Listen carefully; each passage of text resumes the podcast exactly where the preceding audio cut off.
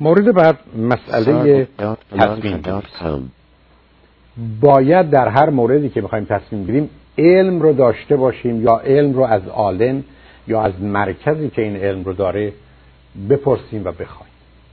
بعد از اون با علم تنها نمیشه تصمیم درست گرفت مگر اینکه اطلاعات درست اینفورمیشن درست داشته باشید شما می‌تونید دکترای اقتصاد داشته باشید.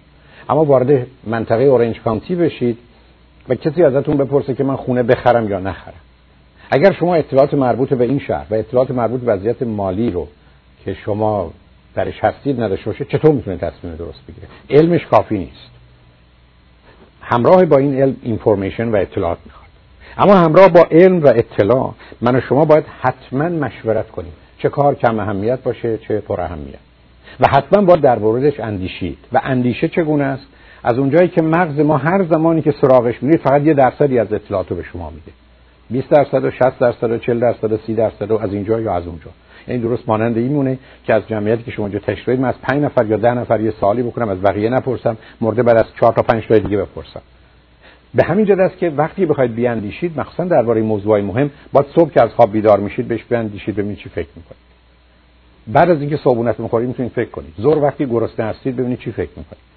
بعد از ظهر وقتی که خیلی خوب و خوشی ببینید چه فکر کنید اگر نصف شب به دلیلی از خواب پریدید بهتره که تا ده دقیقه برای اون کار بذارید. بگید الان بذار ببینم راجع به این موضوع مهم من چه فکری دارم.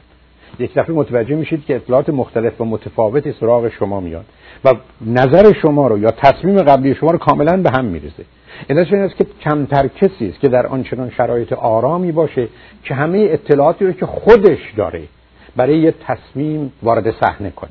درست مانند این که اگر شما می‌خواید تصمیم مهمی بگیرید همه همکارانتون رو یا قسمت خرید رو فروش رو تبلیغات رو حسابداری رو حقوقی رو انبار رو همه رو باید دعوت کنید تا بتونید تصمیم درست بگیرید. اینکه فقط از مأمور فرض بفرمایید حقوقیتون یا کار تبلیغاتتون بپرسید من این کالا رو بخرم یا نخرم به چه مقدار بخرم که احتمالا تصمیم غلطی خواهید گرفت.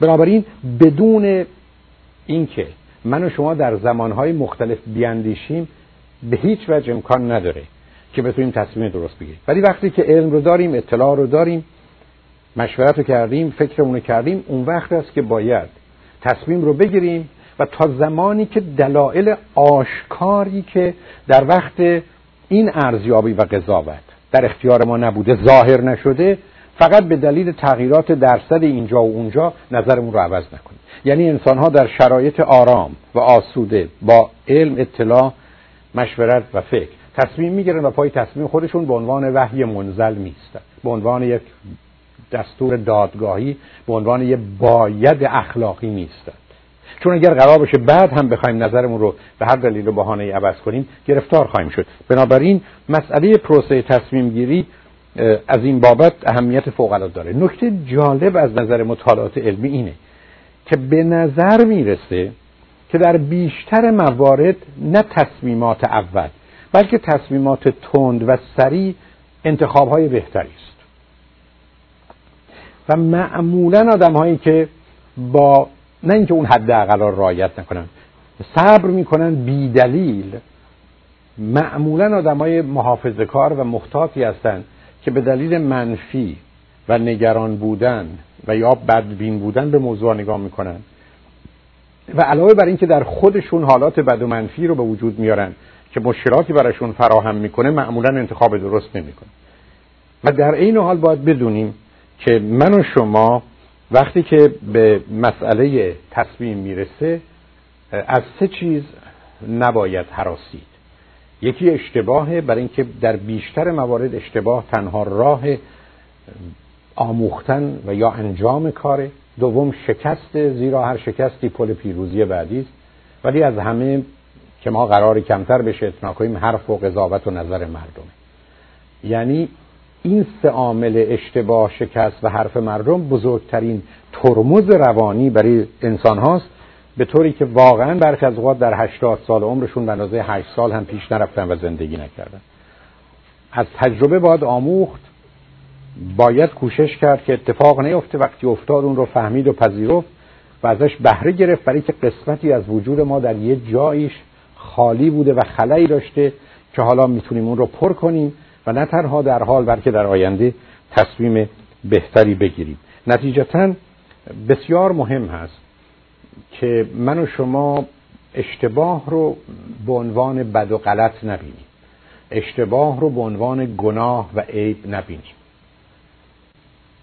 شاید بزرگترین موضوع در حرمت نفس و سلفستی. و عامل مهم در موفقیت این هست که اشتباه رو به عنوان عملی که نتیجه مطلوب رو بعدا معلوم شده به ما نداده بهش نگاه کنیم. و در حالی که وقتی اشتباه می‌کنیم باید بلا فاصله اشتباه خودمون رو بپذیریم. اگر در ارتباط با دیگری است معذرت رو بخوایم تقاضای بخشش رو بکنیم و آمادگی کامل خودمون رو برای دادن خسارت اعلام کنیم. و در مورد خودمون هم بعد از تجزیه و تحلیل چرایی اشتباه اون رو برای همیشه کنار بگذاریم و احساس بدی نکنیم. ولی باید بدونیم که تقریبا به میزانی که ما آدم مهمتری هستیم یا بزرگتری هستیم. به میزانی که تصمیم ما و یا کار ما بزرگتر و مهمتره همیشه اشتباهات ما هم بزرگتره. همیشه. و بنابراین ملاک ارزیابی انسان ها هرگز نمی‌تونه اشتباهاتشون یا اشتباهات بزرگشون باشه. اون معمولا گمراه کننده است یا در بسیاری از موارد درست عکسشه. و وقتی که مخصوصا نگاه کنیم به اون کسانی که ما قبول داریم بزرگ می‌دانیم مهم می‌دانیم خواهیم دید که اونا معمولا بزرگترین و بیشترین و بدترین اشتباهات رو کردن. اشتباه مشخصه انسانه. انسان یه موجود ناقص همیشه اشتباه کرده همیشه اشتباه خواهد کرد. انسان جایز الخطا نیست. انسان حتمی الخطاست در خصوص شکست هم دقیقا مسئله اینه. شکست از آن کسانی است که می‌خوان از آنچه که هستن بهتر و برتر برن و شکست اجتناب ناپذیره شکست نشان دهنده یه آدمی است که اهل چالش و مبارزه است و کاری رو سختتر از آنچه که می‌توانسته انجام داده یا حسابها رو ای بسا به درستی نکرده و به اون میآموزه که دفعه بعد چه کنه. و همینجا است که مردمانی که بسیار شکست خوردن برندگان اصلی هستند به همینجا است که شما در مسابقات ورزشی می‌بینید کسانی که ای بسا پشت سر هم شکست می‌خورند از نظر شهرت یا از نظر ثروت ابدا قابل مقایسه با مردمانی نیستند که چون کاری نکردن شکستی هم نخوردن. بنابراین افتخار ما در انجام ندادن کارها نیست. افتخار ما در کارهایی است که کوشش کردیم و در حدی که به ما مرتبط بوده اون رو به درستی انجام دادیم. ولی از اونجایی که خیلی از اوقات کار من فقط به من تنها مرتبط نیست بلکه به دیگران مرتبطه با شکست روبرو شدیم. و همون گونه که عرض کردم شکست پل پیروزی بعدی است. هرگز آدما بدون شکست به هیچ پیروزی نرسیدند مورد بعد مسئله آغازگری و خلاقیت. یعنی اینیشیتیو بودن و creative بودن. می‌دانیم که بسیاری از مردم هستند که به دلیل ویژگی های روانیشون حاضر هستند یک کاری رو برای اولین بار خودشون آغاز کنند یعنی آغازگر یک کاری است در حالی که متاسفانه بسیاری از مردم هستند که هرگز نفر اول در هیچ چیز نیستند حتی دوست دارن نفر اول در یه مهمانی باشن. نفر اولی باشن که برای خوردن شام برن. نفر اولی باشن که به پیست رقص برن. نفر اولی باشن که خداحافظی کنن. برخی از اوقات شاید توضیح و توجیهی داشته باشه اما بیشتر موارد نه. بسیاری از ما دوست داریم که دیگران برن. اگر خطری هست آسیبی هست متوجه اونها باشه.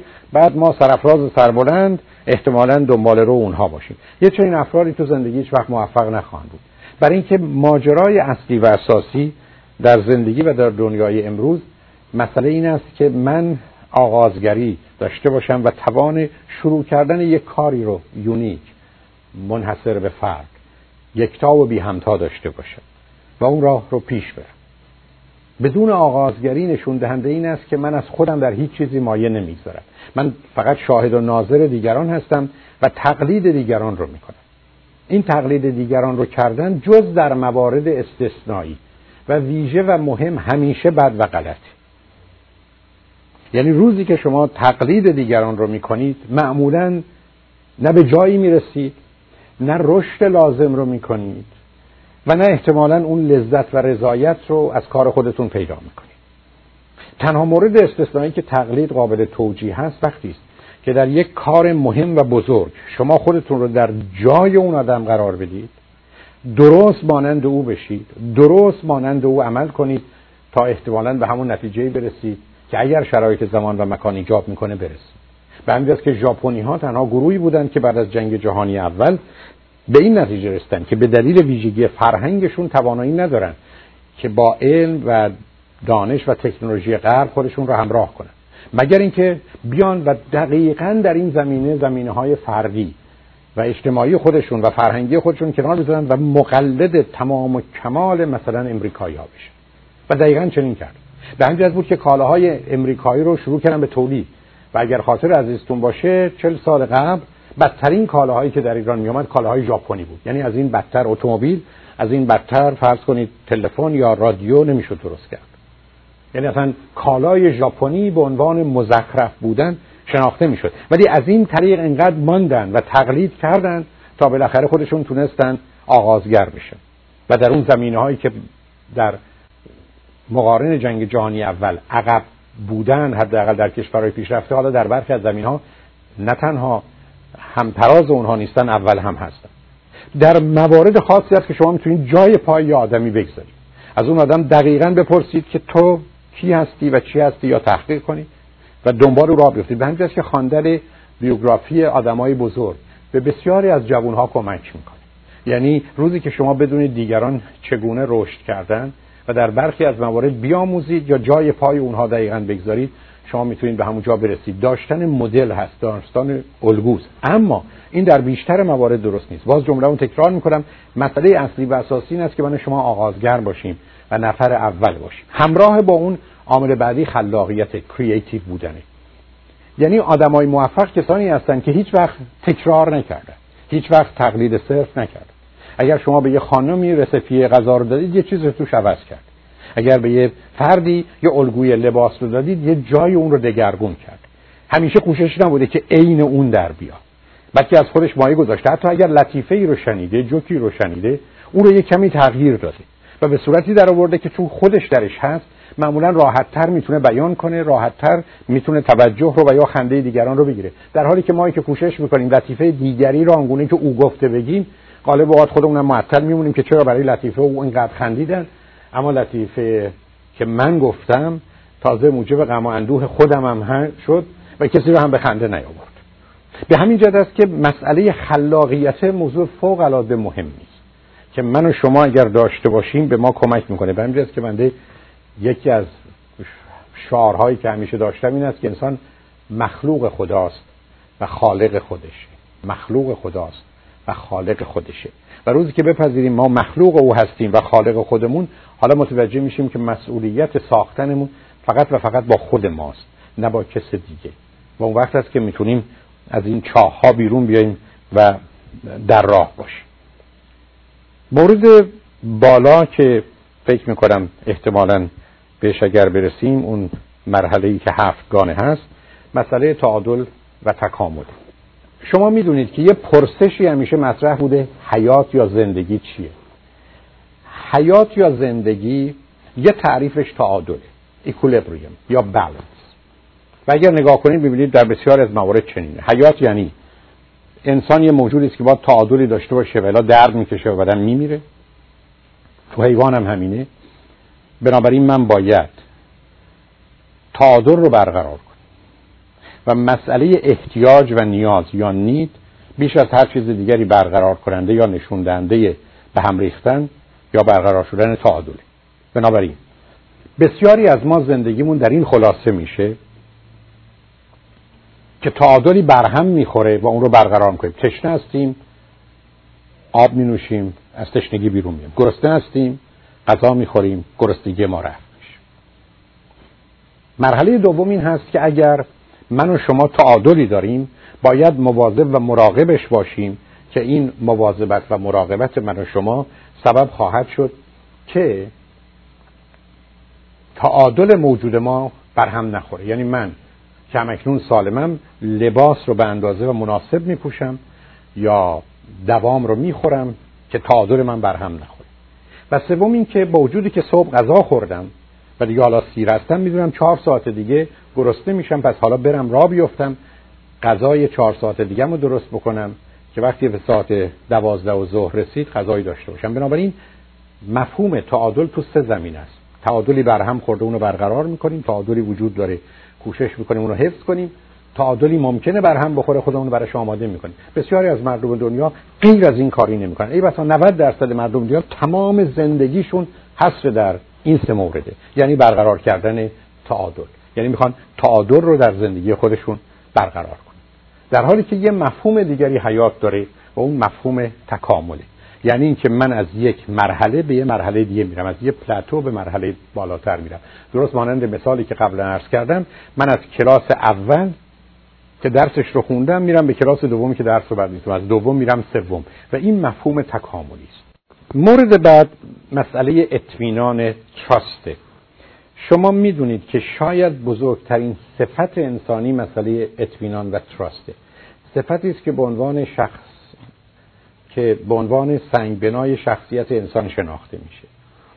صفتی است که اصولا در چهارده ماه اول شکل فرم یعنی کودک انسانی به دلیل نوع زندگی و روابطی که در تولد تا 14 ماهگی یا 18 ماهگی پیدا می‌کنه عنصر اطمینان و تراست که به خودش اطمینان کنه و به دیگران اطمینان کنه درش به وجود میاد و در تمام عمرش به دیگری که نگاه می‌کنه با اعتماد و اطمینان همراهی بنابراین راحت هم می‌تونه تو فریوی رانندگی کنه یا اصولا به هیچ کس اطمینان نداره و فرضش بر این است که به هر حال همیشه فریب و دروغی در کاره. معناش این نیست که مثل یک مسابقه بسکتبال طرف مقابل به دنبال فرصت نیست. اما مادام که از قواعد و قوانین پیروی می‌کنه من شما قرار نداره که اون رو یعنی قرار نیست اون رو به عنوان موضوع عدم اعتماد و اطمینان مطرح کنیم. به همین است که من شما در کودکی به دو تا نتیجه می‌رسیم.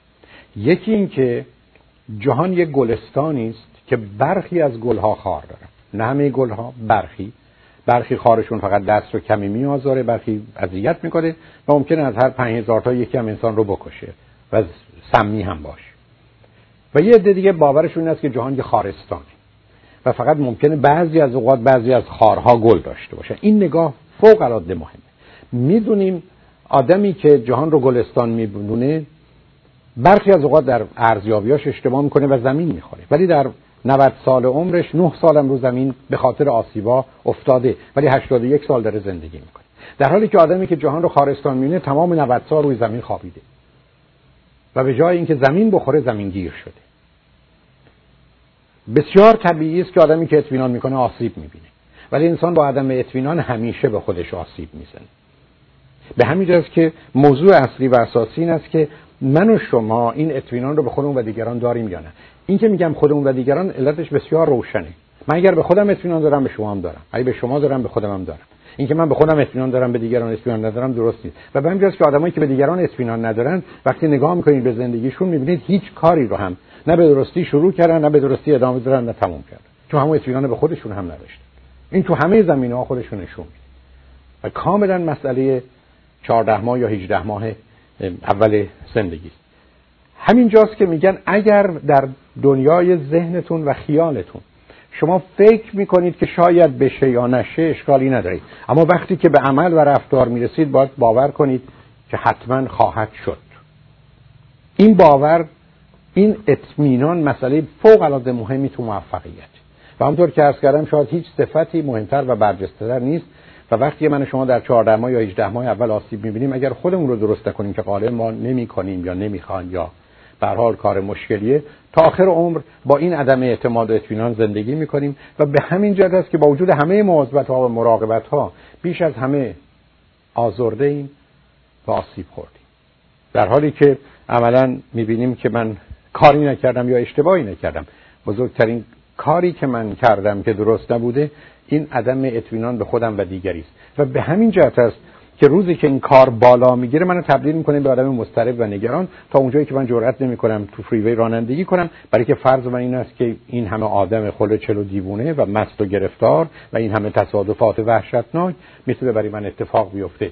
و در نتیجه تو زندگی ترجیح میدم که از همه امکانات و فرصت ها و نیروهای خودم به درستی استفاده نکنم مورد بعد مسئله ایمانه فیت یا باور بیلیف هست. مسئله ایمان به عنوان اصل راهنماست. یعنی امروز گفته میشه که این باور داشتن این مطمئن بودن این ایمان و ایقان داشتن یقین کردن زمینه رو فراهم می‌کنه برای اینکه من و شما همیشه چراغی مانند خورشید روشن باشه و برای ما شب تاریک روز بشه.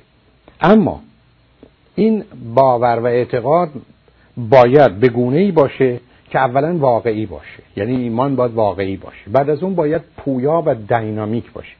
سوم که کاملا باید در زمین های مختلف حتی در یک مورد تغییر پیدا کنه و متغیر باشه. حتما باید مفید باشه و نتیجه دار باشه. به بیان دیگه به صرف ایمان داشتن. انسان به جایی نمی‌رسه. یکی از حرفهای بسیار غلط و خطرناک در فرهنگ ما این است که بالاخره آدم باید به یه چیزی ایمان داشته باشه. آدم به یه چوب خشکم ایمان داشته باشه. خوبه. نه. فاجعه اینجاست. انسان قراره به یک چیز خوب درست باور داشته باشه و ایمان داشته باشه.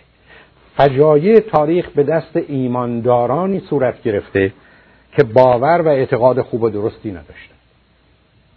ایمان به تنهایی خطر بسیار جدی است. ایمانی ایمانی که همونطور که از لغتش پیداست امنیت واقعی رو به وجود بیاری. ایمانی که به یه چیز خوب درست مفید مرتبط است و الا با خودش گرفتاری به وجود میاره. روزی که این ایمان وجود داره یه امنیت و آرامشی پیدا میشه که همطور که قبل نرد کردم از همه مغز می‌تونه اطلاعات به من و شما برسه. بنابراین باید باور داشت. به جهان به طبیعت در حدی که قانونش میگه باید باور داشت. به انسان و به خود باید باور داشت و ایمان داشت. به این که اگر کار رو به درستی انجام بدیم نتیجه خواهد داشت باید باور داشت. مهم نیست که برخی از اوقات به نتیجه نرسیم به دلیل اینکه دلایلی داره و بعدا اون دلایل رو باید شنا اما این بسیار متفاوته که درست مانند مسئله اطمینان من و شما به هیچ چیزی که در هیچ جایی قرار داره یا قرار خواهد گرفت باور و اعتقادی نداشته باشیم اما باز تکرار می‌کنم روزی که ایمان به چیزی است که بد است و غلط و خطرناک ویرانگر و فجایع تاریخ مال این مردمان با ایمان بوده که متاسفانه برای خودشون و دیگران گرفتاری بسیار به وجود آورده. مورد بعد مسئله آزادی و آزادگی است. می‌دانیم که پیچیده ترین موضوع علمی فلسفی و مذهبی موضوع آزادی است. می‌دانیم که مفهوم آزادی به معنی بیقانونی نیست بلکه انتخاب قانون خوب و درسته. انتخاب قید و بند درست حتی انتخاب زندان درسته. آزادی ابدا به معنی بیقانون نیست و هر وقتم که شما لغت آزادی رو میشنوید مقصود این هست که کدام قانون رو کی و احتمالا به چه دلایلی می‌خواد بر بگزینه و عمل بکنه. وقتی میگیم آزادی کودک معناش این هست که به جای اینکه قاعده درست و خوبی مطرح باشه میل کودکه. حالا اگر این میل خوب بود کار کودک درسته اگر نه نه. به همین جاست که تأکید می‌کنم متاسفانه فرصت نیست. و ما در سمینار آزادی این بحث رو با جمعی از دوستان داشتیم که مسئله آزادی ابتدا باید فهمید که به معنی بیقانونی است بلکه انتخاب قانون درست همطور که من شما صدها محدودیت قبول کردیم ولی حالا باور داریم که آزادی رفت آمد در این شهر داریم برای اینکه قوانین درست و خوب وضع شده که در مسیری است که سلامت و سرعت رو در ارتباطات ممکن می‌کنه. مفهوم دومش مسئله آزادگی است که از این آزادی میاد. آزادگی معناش این هست که من کمی کمی از جهان رو بد و غلط می‌دونم. پنج درصدش رو. کمی کمی از جهان رو خوب و درست می‌دونم. پنج درصدش رو و 90 درصد جهان رو جهان تفاوت می‌بینم. این مفهوم آزادگی است. همونطور که شما که اینجا تشک دارید یک نفرتون لباستون شبیه دیگری نیست. اما لباس هیچ کدوم از شما نه خوبه نه بد نه درسته نه غلط. فقط متفاوته. آیا ما در جهت باورها و اعتقادات هم اینجاییم؟ آیا ما در جهت انتخاب شغل و کار یا غذا یا نوع زندگی یا ورزش مردم هم اینجاییم یا متاسفانه خطها رو کشیدیم. اینجا درسته اونجا غلطه اینجا خوبه اونجا بده اینجا حلال اونجا حرامه اینجا نجس اونجا طاهره این مؤمن اون منکره این بهشتی اون جهنمیه این دوست اون دشمنه روزی که به اینجا برسیم از پا در اومدیم.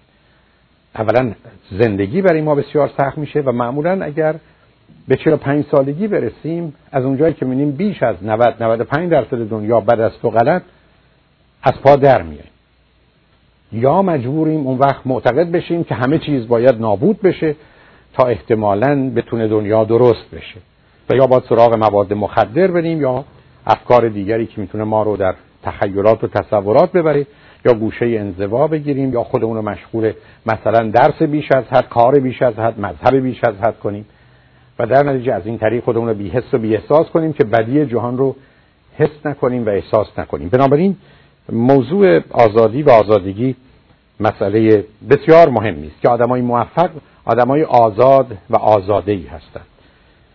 مورد بعد مسئله بخششه forgive.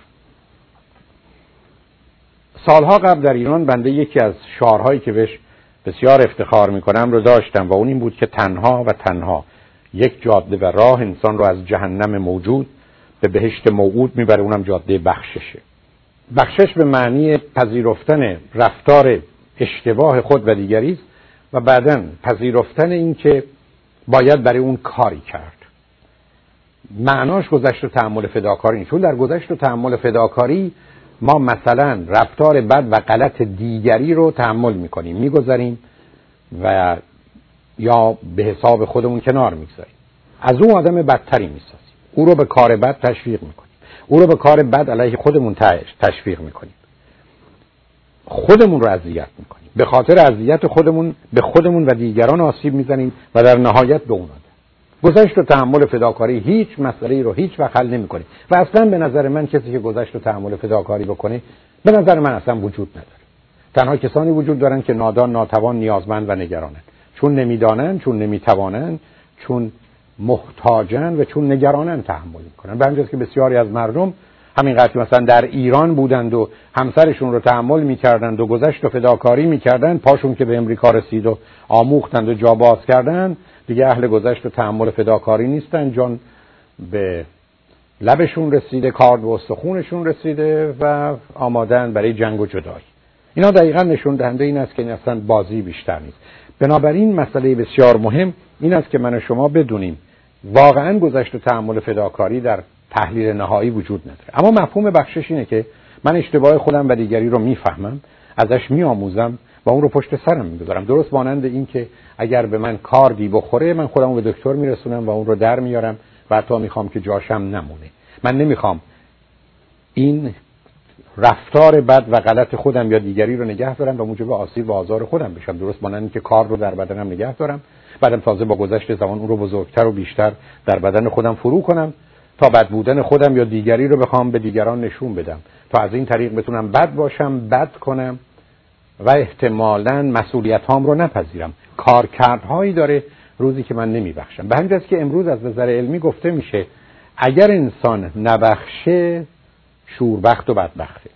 انسان باید گذشته رو در گذشته بدونه بعد از فهمش بعد از شناختش بعد از رفتار متناسب با اون اون رو برای همیشه پشت سر بگذاره و ازش بگذره. در غیر این صورت گرفتار خواهد شد. مورد بعد مسئله ارتباط مؤثر. Effective communication. اولا می‌دونید communication تنها گفتار نیست. رفتار هم هست. دوم می‌دونید communication در تحلیل نهایی یا ارتباط به معنی بیان حس و احساس و حتی باور و اعتقاد و تفکر و اندیشه است بدون رعایت اینکه خوب است یا بد درست است یا غلط و من چگونه به نظر می‌رسم. حتی در روابط زناشویی و یا در روابط دوستانه اون زمانی که نام صمیمیت به خودش می‌گیره من اول حرف می‌زنم و بعد فکر می‌کنم. نه اینکه اول فکر می‌کنم و بعدا حرف می‌زنم. من روزی قرار اول فکر می‌کنم و حرف بزنم که وحشت دارم از خطری که منو تهدید می‌کنه یا مقاومت و مخالفتی که موجب میشه یا به هر حال در رنجی که برای خودم یا دیگران به وجود میاره. در حالی که ارتباط در مفهوم صمیمیتش معناش این هست که من حرف می‌زنم بعد ببینم چه شد و آماده هستم که حرف غلط و بعد خودم رو بفهمم اون رو تغییر بدم توش تجدید نظر بکنم و سپاسگزار اون آدمی هستم که حتی شنید و من فرصت داد که من خودم رو بفهمم و تغییر بدم. چون برخلاف تصور ما در مغزمون کتاب ننوشتیم و یا ضبط صوتی نیست که اون رو باز کنیم و بخوانیم یا شاسی رو بزنیم و صدا پخش بشه. ما در مغزمون typewriter ی داریم ماشین تحریر داریم که هر وقت از من شما سوالی می‌کنید شروع می‌کنم به زدن و نوشتن. شما اگر به من بگید الان درباره وضع اقتصادی امریکا یا ایران یا وضع سیاسی ایران یا امریکا نظری بده. من بعد از اینکه نیم ساعت حرف زدم تازه خودم می‌فهمم که چه باور و اعتقاد دارم یا چگونه اون رو ارائه دادم. هیچ وقت در ذهن من این نوشته نیست که من در این فکر باشم که اینو اگر بگم چه خواهد شد. بنابراین من قرار حرفم رو بزنم تا خودم خودم رو بفهمم و دیگران منو بفهمن. به همین که پدری و مادری دو تا گوش شنوا می‌خواد نه زبان گویا. بچه ها باید اینقدر حرف بزنن تا خودشون رو بفهمن.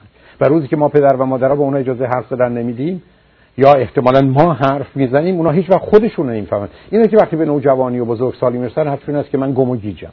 من نمی‌دونم درست و غلط و خوب و بدا حتی کجاست یا توانایی ها و امکانات من کجاست. این مسئله ارتباط مؤثر معناش بیش از گفتن حتی شنیدنه بیش از فهماندن به دیگران فهمیدنه نه حتی فهمیدن دیگری فهمیدن خود. که من حداقل بدم خودم کجا ایستادم کی هستم به چی هستم. و تا ابراز نکنم خودم رو نمی‌بینم. ما درست مانند چشمیم. زمانی که در مقابل آینه قرار نگیریم و از چشم اون به عنوان یه وسیله استفاده کنیم همه رو می‌بینیم غیر از خودمون رو. بنابراین ارتباط موثر معناش این هست که من می‌تونم در ارتباط با دیگری خودم رو بیشتر و بهتر بفهمم و ظرفیت و توان اینو پیدا می‌کنم که بتونم به هدفهایی که دارم برسم. همینجا می‌دونیم برخی از مردم ارتباطاتشون بیشتر از طریق چشمه. یعنی مردم رو باید ببینن یا حتی کتاب رو باید بخوانن. برخی از طریق گوشه. برخی باید touch و لمس کنن. مهمش این است که من شما گرفتار ارتباط های غیر کار کردی یعنی dysfunctional نشید چهار فرم غیر کار کردی که می‌شناسیم یکی placating یعنی در حقیقت به نوعی تعارف تظاهر وانمود کردن فریب دروغ تو مهمی من مهم نیستم تو بخوای هر چی تو بگی که در فرهنگ ما شایع. دومش blaming و سرزنش کردنه که تقصیر تو بود گناه تو بود یا تقصیر و گناه دیگری بود. همیشه یک کسی دیگه است که مسئله آفریده. سوم حالت computing حرفا حسابی است اما این حرفای حسابی در واقعیت جایی نداره. درست است که باید مهربان بود باید خوب بود باید برادر بود. ما هموطن هستیم ولی وقتی که به عمق این مسائل نگاه می‌کنیم این هیچ فایده ای در جهت روشن کردن فرد یا رابطه فرد به من شما نمیده. و نوع بدش distracting یعنی پرت و پلا گفتن که وقتی به کسی میگه چرا به موقع نیومدی میگه حالا تو برو اول یه فکری برای چشمات کن و یا مثلا یه جراحی روی دماغ انجام بده بعد من بگو چرا دیر آمد یعنی هیچ ارتباطی موضوع ها با هم نداره و بسیار از ما خیلی خیلی خوشحال هستیم که چنین می‌کنیم. تو این زمینه ما گفته شده که در communication اولا باید خواستتون مشخص باشه. یعنی اینقدر که هر کسی بفهمه شما چی می‌خواید. شما می‌بینید که بسیاری از ما حرف اون اینه که یه جوری حرف می‌زنیم که با طرف بفهم و یا برخی از اوقات صحبت من و شما این است که خودش باید می‌فهمید. یا خب او چی فکر می‌کنه؟ هیچ. من و شما باید خواستمون مشخص و معین با دیگری در مرمیان بگذاریم. مورد بعد این است که ما باید بدونیم که چی می‌خواهیم و چی رو می‌تونیم و این خواسته و توانسته خودمون رو می‌خوایم با دیگری در میان بگذاریم. مورد بعد این است که ما خواسته ای رو می‌تونیم از دیگری می‌خوایم که برای او هم جالب باشه یا حداقل ارزش و اهمیتی داشته باشه. معلومه که باید با اطمینان با قدرت یا با باور و اعتقاد به اینکه شدنی هست مثلا رو مطرح کنیم. تا دیگری هم این باور و اعتقاد رو بپذیره. ولی مهم این هست که تا نگرفتیم همچنان بخواهیم. به همجاست که بسیاری از مردم تا جواب رو نگیرن از پا نمیستن بسیاری از ما با یک تلفنی که می‌کنیم و تلفن مشغوله خودمون رو دیگه به نوعی قانع می‌کنیم که خب تلفن کردم تلفنش مشغول بود. در حالی که ما هدفمون این نبود که تلفن کسی رو چک کنیم ببینیم کار می‌کنه یا نه مشغوله یا نیست. هدف ما انجام کار بود. و به همین دلیله که بسیاری از مردم جواب نه رو به عنوان جواب آخر نمیپذیرن. حتی به عنوان جواب اول هم نمیپذیرن. به عنوان یه جوابی که مثل این که اشتباه شده میپذیرن. و تا زمانی که به هدفشون نرسن اون رو راه نمی‌کنن. آدمای موفق در اون جایی که باید و یا درسته و یا حق دارن تا آخر میستن هم در احقاق حق خودشون هم در درخواستی که دارن. حتی اگر ده بار و صد بار و هزار بار شده حتی اگر اون رو باید در شرایط موقعیت های مختلف مطرح کنن. به همین که نپولیان هیلز اگر اشتباه نکنم یه جایی رو می‌خواست کار رو بگیره ابتدا نامه رو نوشت بعد اون زمان تلگراف بود فرستاد بعد تصمیم گرفت هر روز تلگراف بفرسته بعد هر یک ساعت تلگراف میفرستاد. تا به اون فرد این پیام بده که من این شغل و کار رو می‌خوام. تا اینکه بسیاری از ما حتی در منزل نشستیم انتظار اون این هست که خب چرا نمیان ما رو کشف کنن و پیدا کنن. و ببرن این رو شما تو ازدواج هم می‌بینید. بسیاری از دوستان هستن گله و شکایتشون این است که پسری و دختری برای ازدواج نیست اما اگر بپرسید کجا میرید چه می‌کنید هیچ. درست مثل اینکه یه ده مانند کریستوف کلم احتمالا سوار بر کشتی میشن و به دنبال این تحفه میگردن. و خب اینشون همچنان منتظری که بالاخره کشف بشه و پیدا بشه. در حالی که می‌دونیم در این زمینه حتما خبری نیست. ویژگی و مشخصه و یا حال یه فرد موفق در به تأخیر انداختن لذت و پاداشه. یعنی دیلی gratification. معنای این حرف این است که ما بین دو تا پنج سالگی باید بیاموزیم که باید برای چیزا صبر کنیم. من و شما در حالی که از تولد تا چهارده ماهگی بلافاصله احتیاجاتمون باید برآورده بشه و الا گرفتار میشیم بین چهارده ماهگی تا 24 ماهگی باید نیازهای ما برآورده بشه. بین دو سالگی تا پنج سالگی تقریبا هر وقت یه چیزی رو می‌خوایم باید به ما بگن کمی صبر کن ولی حتما اون کار رو بعدا برای ما انجام بده. روزی که چنین کاری کردن طی دو تا پنج سالگی در مغز یه زمینه پیدا میشه که من می‌تونم لذت و پاداش رو به تأخیر بیاندازم و به فردا و آینده خوشبین و امیدوار باشم. و در نتیجه بحثی رو که قبلا درباره زمان داشتم بتونم درد رو امروز ببرم و لذت رو فردا. مطالعه که در این زمینه صورت گرفته بچه های پنج ساله را آوردن به اونها یه دونه شیرینی یا کوکی دادن به اونها گفتن ما میریم برمیگردیم. ده دقیقه 15 دقیقه دیگه مثلا اتومبیل رو بنزین می‌زنیم و برمیگردیم. اگر کوکی رو نخورده باشید یه کوکی دیگه به شما میدیم. در حالی که بچه ها گرسنه بودن. بعد بچه ها رو مطالعه کردن بسیاری اصلا گوش ندادن شیرینی رو خوردن بعضیا کمی صبر کردن بعضیا کاملا اون رو کنار گذاشتن آخر کار حوصله‌شون سر رفته خوردن و بعضی اصلا براشون اهمیت نشته کوکی رو گذاشتن کنار. قلم و کاغذی که بهشون داده بودن استفاده کردن. وقتی اون فرد برگشته بهش نشون دادن کوکی دوم گرفتن درست 13 سال بعد وقتی امتحان اسیتی بچه ها رو آزمایش کردن دیدن کمترین مطالعه که چندین بار این مطالعه تکرار شده اقلا در اون زمانی که 1600 بود SAT 222 point کسانی که تونستن صبر کنن تو زندگی موفق و اصولا مسئله اصلی و اساسی انسان اینه که اگه به من شما 7 دلار میدن و میگن برای 7 روز ما روز یه دلارشو خرج کنیم. در این صورت کمترین رنج رو می‌بریم و بیشترین لذت رو. در حالی که اگر ما مثل بعضی همون روز اول 7 دلار رو خرج کنیم و 6 روز دیگه بدون پول باید زندگی کنیم. بنابراین مشخصه آدم موفق به تأخیر انداختن لذت و پاداشه. نه اون رو کنار گذاشتن نه پسنداز کردن برای روز مبادشون غالب اوقات این پسنداز کردن. نشانه ناامیدی و گرفتاری و یا نگرانی ماست. ولی اصولا تا اونجایی که ممکنه درآمد رو و هزینه رو تفکیک و تقسیم کردن برای اینکه همطور که می‌دونیم درد امروز با درد فردا و لذت امروز با لذت فردا برابر هست. بنابراین یکی از عوامل فوق العاده مهم در کار حتی انضباط و حتی تربیت. مسئله به تاخیر انداختن لذت و پاداشه و اون کسانی که مجبورن لذت رو از قبل داشته باشن معمولا به دنبال کاری نمیرن و پشتوانه معمولا کارهاشون اونقدر و اون اندازه که باید داشته باشه نخواهد داشت. بنابراین یکی از موارد مهم در موفقیت به تأخیر انداختن لذت و پاداش. سراغ شش مرحله بالا میریم. اولین مرحله مسئله عادات مطلوبه. می‌دونیم که امروز برخی از اوقات گفته میشه که کار پرورش و تعلیم تربیت ایجاد عادات مطلوب در طفله یعنی اگر من کودکم رو به اینکه صبح بر بخیزه دوشش رو بگیره یا شب دندانش رو یا صبح دندانش رو مسواک کنه یا خوندن کتاب به عنوان یه عادتی برای او در بیاد همطور که می‌دونید به تدریج این عادت ها به مرحله ناآگاه می‌رسه و بعدا به صورت اتوماتیک در وجود من عمل می‌کنه. همطور که من شما رانندگی رو آگاهانه یاد می‌گیریم وقتی که به اندازه کافی یاد گرفتیم که امیدوارم به موقع باشه اون رو به قسمت ناآگاه میسپاریم. بنابراین وقتی که افکار و تصورات و تخیلاتی داریم و اصلا متوجه جاده نیستیم به درستی دستگاه اتوماتیک ما کار میفته و رانندگی رو به بهترین صورت ممکنی که ما آموختیم انجام میده. به طوری که بسیاری از مردم این دستگاه های خودکارشون به مراتب مطمئنتر و بهتر رانندگی می‌کنن تا وقتی که آگاهانه رانندگی می‌کنن. مهمش اینه که به موقع اون رو به قسمت ناآگاه بسپاریم. به همین دلیل است که چون کار پرورش و تعلیم تربیت برخی از اوقات ایجاد عادات مطلوبه تمام آدمای موفق یه مقدار عادت مطلوب دارن.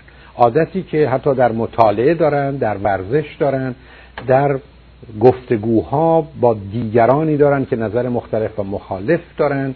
شنیدن آنچه که برای اونها که ایرا عادی برای که به یک بار دنیای تنگ و تاریک اونها رو بشنوه. حتی تعجب نکنید برخی از اوقات دیدن فیلم یا رفتن به سینما یا خواندن کتاب هایی که ابدا باور و اعتقادی ندارن و اونها رو چرند و پرند می‌بینن فقط به این دلیل و به این خاطر که اون تنگ نظری و اون بستن چشم خودشون رو به مقدار زیادی تغییر بدن و از جایگاه و پایگاه دیگران به خودشون به موضوعها و یا دیگران نگاهی داشته باشن. به حال آدم موفقی پیدا نمیشه که عادات مطلوب نداشته باشه. مثلا روزی یه ساعت دو ساعت کتاب می‌خوره ورزششون حتما انجام میدن از خبرها با خبرن. از یه آدمهایی در یه زمینهایی در حقیقت نظر و عقیده می‌خوان و این رو به صورت یه پدیده مطلوب در زندگی خودشون در آوردن. و همونطور که عرض کردم درست مثل بسیاری از شما که صبح برمیخیزید و میرید دوشتون رو می‌گیرید. هیچ وقت صبح که برمیخیزن با این پرسش رو میسید خب امروز دوش بگیرم یا نگیرم؟ اصلا چه فایده ای داره؟ من که کاری نمی‌خوام بکنم. یا مثلا جایی که میرم اونا که ارزش و اهمیتی ندارن. یا اصلا امروز می‌خوام به صورت نچرال و طبیعی و بوی گند خودم رو بدم. یا فرض کنید که چرا آدم باید این همه آب مصرف کنه در این شرایط خوش سالی چرا انسانی همه مواد شیمیایی رو خودش بریزه؟ اصلا تمیزی چه ارزش داره مگر پدران ما که خودشون رو نمیشستن؟ چه ای با ایرادی داشتن؟ شما می‌تونید یک عالمه پرت و پلا و مزخرف با خودتون یا با دیگری بگید فقط برای اینکه دوش نگیرید.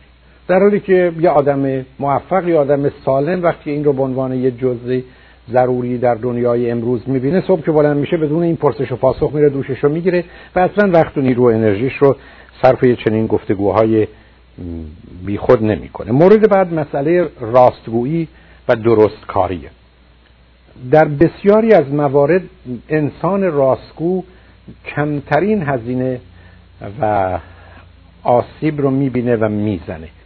امروز می‌دونیم که وقتی که من و شما اصولی رو که به جنبه های اخلاقی که واقعیت یکی از اونهاست و حقیقت مورد دیگر هست رعایت نمی کنیم بدن آسیب می‌بینه. تقریبا می‌دونیم اقلا سی جای بدن آسیب می‌بینه وقتی من شما دروغ میگیم. تا اونجایی که حتی کار به اونجا می‌رسه که امروز دستگاه دروغ سنج دارند که با وجود تمام زیرکی ها و زرنگی های شما اگر نه در همه موارد در بیشتر موارد نشون میده شما دروغ میگید. یعنی وقتی دروغ میگید بدن واکنش متفاوتی نشون میده. و از طریق اون نوع آزمون ها می‌فهمن که شما دروغ میگید نه. درسته ممکنه هنوز در دادگاه ها پذیرفته نباشه چون در موردش تردیده و به عنوان یه سند و مدرک محکم قطعی نمیشه ازش استفاده کرد ولی به اونجا بدون تردید به زودی نزدیکتر و نزدیکتر خواهیم شد. بنابراین مسئله اصلی مسئله راستگویی است. روزی که انسان بخواد با دروغ زندگی کنه بسیار آسیب می‌بینه.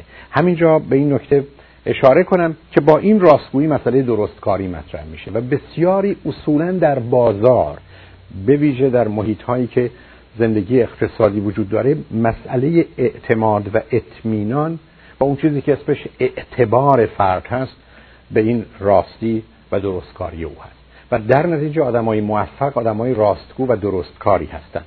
و میانبری رو در زندگی نمی‌بینن. برخی از ما به دلیل آسیب ها و شرایط سخت زندگی اصلا در همه کاری تقلب می‌بینیم. همیشه می‌خوایم یه جوری قسمتی از کارها رو انجام ندیم و به همین جهت است که غالب اوقات اینجا اونجا آسیب می‌بینیم. به ویژه مثلا در رشته تحصیلی و کار من کسانی رو می‌بینم که بعد از اینکه مدرکشون رو گرفتن اجازه کارشون رو گرفتن حالا در انجام کارها گیرند و گرفتار. و عیبش این است که اصولا اون انرژی رو اون انگیزه رو اون شور و اون شوق و اون شادی رو برای انجام کارها ازشون می‌گیره. و به همین جد است که میانبری در کار نیست. و همطور که قبلا عرض کردم بهتر این است که ما اون مبانی و مبادی رو تمام و کمال بدونیم. و این وقتی است که با خودمون و دیگری از سر ارتباط درست و ارتباطی مبتنی بر صمیمیت و صداقت قرار می‌گیریم. مورد بعد مسئله معنی و مقصوده. یعنی purpose and meaning. می‌دونیم که بعد از فرانکل و کتاب معروفش در جستجوی معنا به یکباره دنیایی در جهان علم یا دریچه‌ای به دنیایی در جهان علم باز شد و اون این بود که انسان باید جهت و هدف داشته باشه direction and goal. اما وقتی زندگی معنا پیدا می‌کنه وقتی که زندگی پرپسی پیدا می‌کنه موضوع هدف به عنوان یه چالشی برای بهتر کردن و برتر کردن ما ازش در میاد و اصولا کل زندگی رو دگرگون می‌کنه. تا اونجایی که انسانی که پرپسی و مینینگی مقصود و معنایی در زندگی نداره دیر یا زود متوجه میشه که درگیر کار تکراری شده متوجه میشه که کارش فقط در چارچوب رفع احتیاج و نیازه و اون برقرار کردن تعادلی است که قبلا عرض کردم و تکاملی درش نیست و در نتیجه می‌تونه از پا در بیاد. مطالعات نشون میده افراد تا زمانی که مقصود و معنایی در زندگیشون هست تلاش می‌کنن کوشش می‌کنن. اینکه انسان تسلیم بشه دست از کار و کوشش برداره اینکه انسان حتی نه تنها کار بد بکنه به جمع بدکاران و جنایتکاران ملحق بشه دقیقا نشانه از دست دادن مفهوم معنا و مقصود در زندگی است. و انسان رو تبدیل کردن به یه موجودی که فقط به دنبال رفع نیازهای احتمالا فیزیکی و مادی و حد اکثر امنیت و آرامششه اما کنار این معنی و مقصود مطلب عجیب دیگری نهفته است. و اون این هست که وقتی که نپولیان هیلز برای 25 سال به دنبال این بود که ببینه چرا 2500 نفر ثروتمند شدن. یکی از اون موارد فوق العاده مهمی که در همه اینا مشترک دید این بود که اونها گفتن ما همیشه بیش از اونی که از دیگران گرفتیم به اونها دادیم. یعنی هیچ وقت بدهکار هیچ کسی نبود. یعنی اگر همه کالایی رو میخریدن 10 دلار و میفروختن 20 دلار ما خریدیم 10 دلار و فروختیم 15 دلار.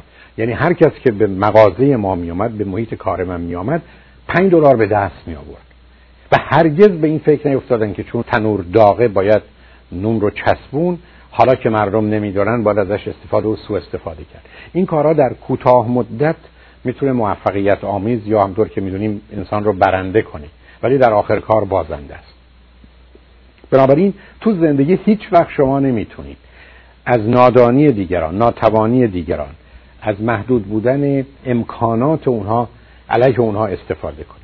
اگر تو زندگیتون با این نیت کاری رو شروع نکنید که همیشه بیش از اونی که می‌گیرید به دیگران بدید از پا در میایید. اگر معلمی هستید اگر وظیفه و مسئولیت دارید اگر پزشکید اگر دندان پزشکید شما باید مطمئن باشید که کاری که برای اون آدم کردید نه تنها به خاطر ارزش کارتون چون برخی از شما با یه دادن داروی آدمی رو از مرگ نجات می‌دید. حالا نمی‌تونید هرچی دلتون خواست رو در حقیقت چارج کنید و ازش انتظار داشته باشید بلکه درست از دیگرانی که اگر چنین کاری رو می‌کردن چقدر می‌گرفتن اصلا باید کمتر بگیرید در اینجاست که همیشه این احساس لذت و رضایت دارید که کاری که من دارم می‌کنم درش خودم هم هستم. و اصولا من از دنیایی میام و یا به دنیایی تعلق دارم که برای من کار درست و خوب فقط و فقط و فقط به دلیل اینکه درست و خوب انجام میدم. حتی وقتی که بیفایده است حتی وقتی من آزار میده و آسیب میزن در حالی که اگر من کار درست و خوب می‌کنم به خاطر فایدهش به خاطر نتیجهش به خاطر اینکه این امکانات داشته باشم به خاطر اینکه از این دست میدم در این طبیعت از اون دست بگیرم که درست نیست از اینکه اینجا میدم اون دنیا به من میدن اون موقع فقط شما یه تاجری قالب اوقات سادلو و یا حق باز می‌تونید باشید که فکر کردید می‌تونید با دادن مثلا یک تومن یا یک دلار یه جوری یه جایی ده دلار رو ده تومن یا صد تومن یا صد دلار به دست بیارید و در اینجاست که تمام اون مایه وجودی انسان رو می‌گیره. من بارها عرض کردم که تو کار تراپی اگر دوستی می آمد و میدم کاری براش نکردم هرگز او رو برای وقتی که صرف کرده چارج نمی‌کردم. حتی مواردی پیدا شده خیلی کم که دیدم با وجودی که به من گفت که مشکلش چیه من چرا دقت نکردم؟ و او رو به دفترم دعوت کردم که بیاد در حالی که من کاری براش نمی‌تونم بکنم. و واقعا بهشون پیشنهاد کردم که برای یکی دو ساعت یا یه ساعت وقتی که من از شما گرفتم مثلا اگر بخواید کلاسی چیزی بیاد رایگان خواهد بود. یا اصلا اگر موقع کتاب داشتم کتابی رو بهش دادم. علت کردم که من به او بدهکارم. و هرگزم دلم نمی‌خواد که وقتی کسی میاد تو دفتر من این حس و احساس رو داشته باشه که ما مثلا ما این 200 دلار رو دادیم اما ارزش 200 دلار کارش نداشت. چون در اون صورت شما اون احساس خوب رو نخواهید داشت. و به همین است که تو انتخابتون باید مواظب و مراقب باشید که به اینجا برسید.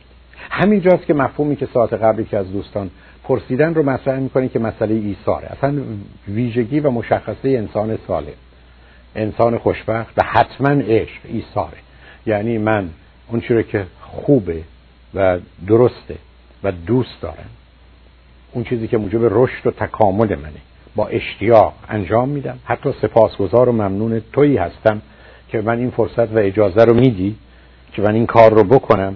نه اینکه طلبکار تو هستم و هیچ انتظار و توقعی نه از تو نه از دیگران ندارم. اینکه تو چه می‌کنی؟ اینکه تو تشکر رو می‌کنی؟ جبران رو می‌کنی؟ موضوع و مسئله تو است نه موضوع و مسئله من. من قراره به دلیل خوب و درست بودن کارم انجام بدم. تو هر گونه می‌خوای بهش نگاه کن. نه تا اون شعر که تو نیکی می‌کنه در رجل انداز که ایزد در بیابانت دهد. باز. چون اونجا همچنان منتظر هستم که در این جهان که چنین قاعده درش حاکم و حکم فرمانی است یه جوری آنچه که من دادم بگیرم یا در جهت منفی داستان چوپان دروغوست که چون وقتی که دروغ گفتیم بعدا گرگ میآید و گوسفندان ما رو می‌خوره پس بهتر دروغ نگیم. این ابدا بیان اخلاق و اخلاقیات نیست. این یه حق بازی یه فریبه که آدما هم نه باور می‌کنن نه در جامعه ای که این همه داستان چوپان دروغگو گفتن متاسفانه افراد راستگو رو شما کمتر می‌بینید. حال که در ایران اصلا قصه دروغ به عنوان یک واقعیتی است که اصلا دیگه باش کاری نمیشه کرد. مورد بعد مسئله آرامش و امنیت. اگر خاطرتون باشه در تعریف موفقیت اصلا موفقیت معنا نمی‌داد.